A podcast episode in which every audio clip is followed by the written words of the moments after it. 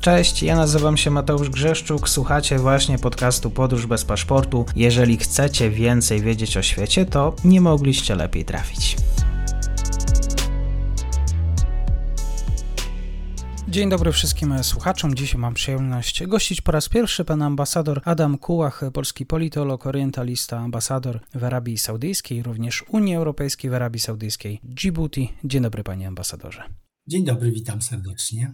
Dzisiaj na temat Tunezji. Jakiś czas temu rozmawialiśmy w trakcie jednej z audycji właśnie o protestach przeciwko prezydentowi, który zawiesił parlament. Tak było jeszcze w październiku i też wyjaśniając dla słuchaczy, Tunezja jest tym jedynym krajem, w którym arabska wiosna przyniosła demokrację i tutaj nagle pojawiły się obawy, że może wrócić dyktatura. Panie ambasadorze, jak wygląda dzisiaj sytuacja niemalże pół roku po protestach?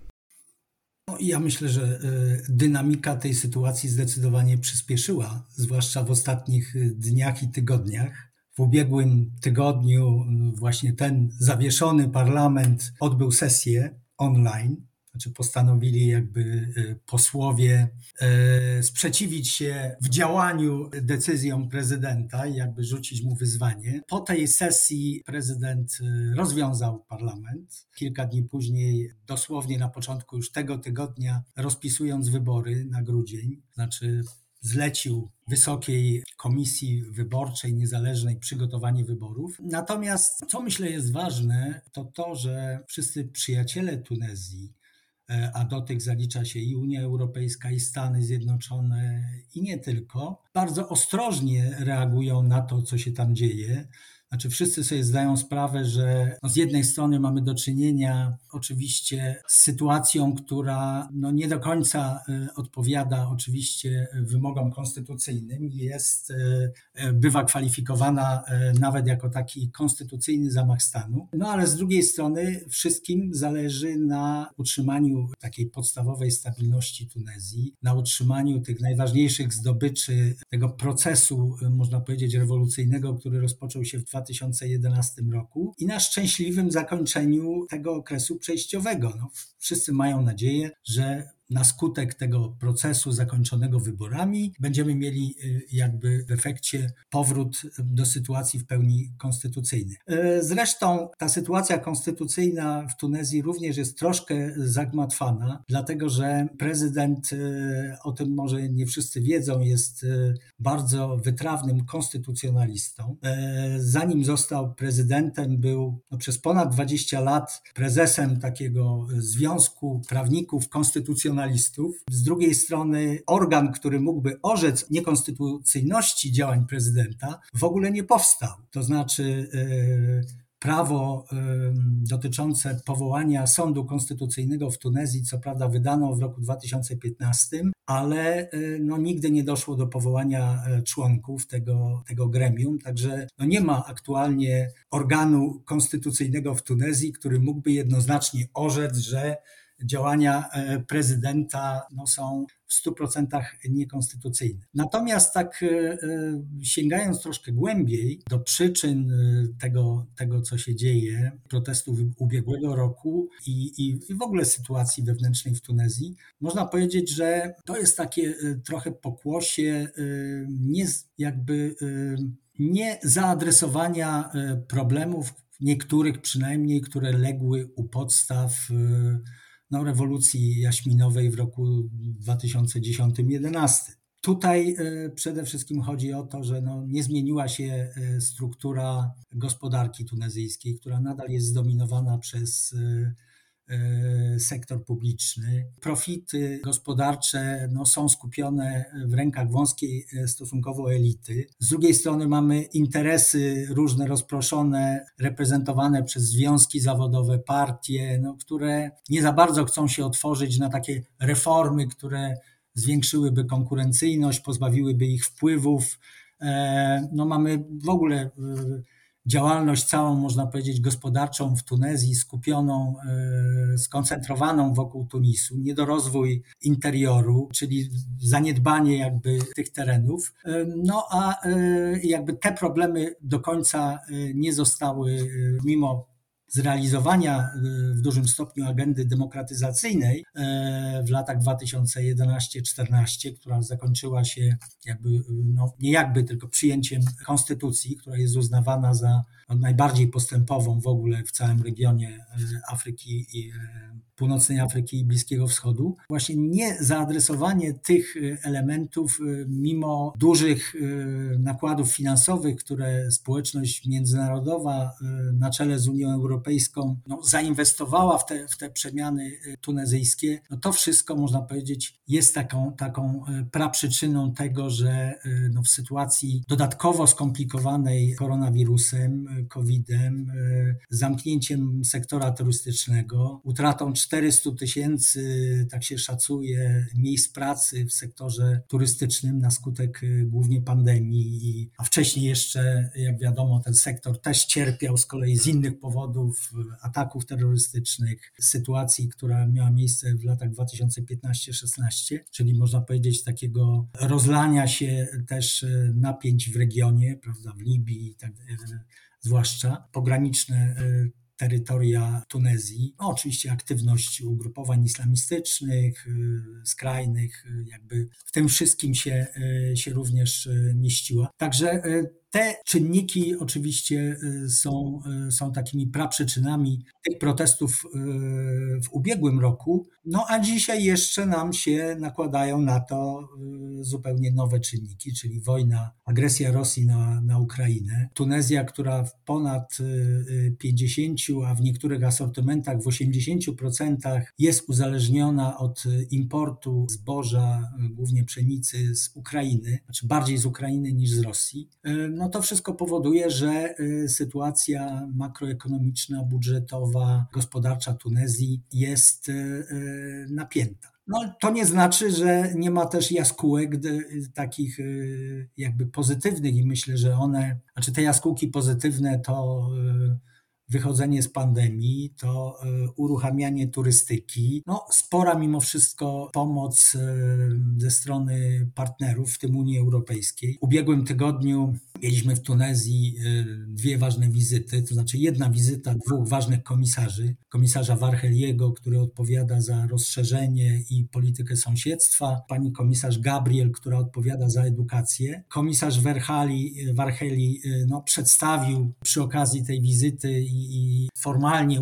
uruchomił no naprawdę spore środki pomocowe dla Tunezji, które są planowane w skali e, obecnej perspektywy budżetowej na 4 miliardy e, euro, a tak szybko na dzisiaj no to uruchomiono taką nadzwyczajną pomoc żywnościową w wysokości 20 milionów euro w ramach pakietu takiego troszkę większego, kilkuset milionowego dla całego regionu.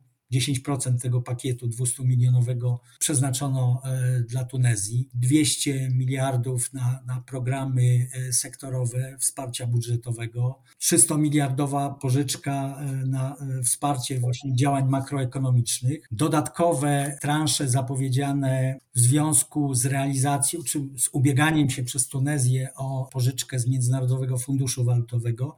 No, Unia Europejska tutaj zdecydowanie, zdecydowanie trzyma, trzyma rękę na pulsie.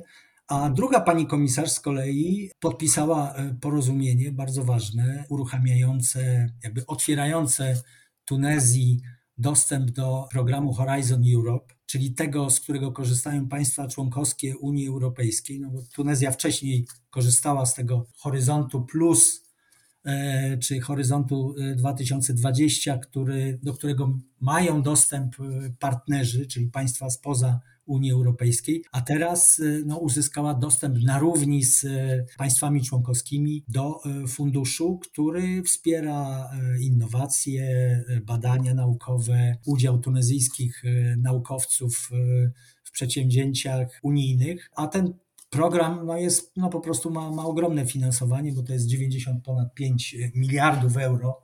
No jest to taki sygnał, myślę, bardzo pozytywny, dostrzegalny również, również w Tunezji. Z drugiej strony nie jesteśmy jako Unia sami we wspieraniu Tunezji y, w tym, w tym okresie przejściowym. Tutaj no, bardzo taką ciekawą, y, można powiedzieć, sytuację można było zaobserwować e, w stosunkach tunezyjsko-amerykańskich. Naprawdę jest rzadkością, żeby ambasador mianowany przez poprzedniego prezydenta Stanów Zjednoczonych pozostał na swoim stanowisku. A w przypadku ambasadora e, Stanów Zjednoczonych, no w tej chwili on kończy swoją misję, ale właśnie te napięcia i waga, jaką Stany Zjednoczone przywiązują do tunezyjskiej transformacji i y, do jakby niewylania z kąpielą tych, tych osiągnięć Tunezji po roku 2011 sprawiły, no, że sprawował swoją misję przez trzy lata. Stany Zjednoczone tutaj dosłownie dwa dni temu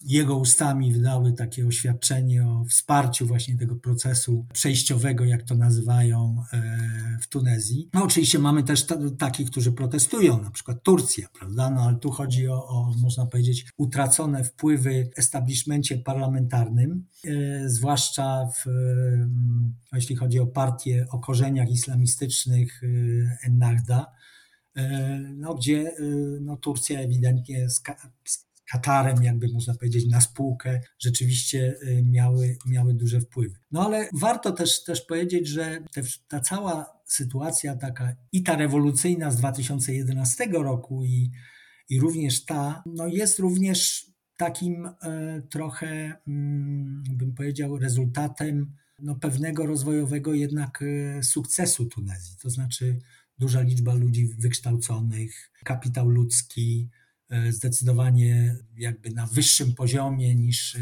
niż w państwach sąsiednich. No i to, to po prostu powoduje też i powodowało i powoduje też, że ten stopień frustracji e, ludzi, którzy no, nie mogą zaspokoić swoich aspiracji, ambicji, przeradza się, przeradza się również i w protesty. Warto też przypomnieć, że w ogóle ten prezydent y, Said, y, który no, został prezydentem w 2019 roku, że on kandydował w ogóle prezentując taką platformę właśnie zmiany, y, zaadresowania tych niektórych, niektórych problemów.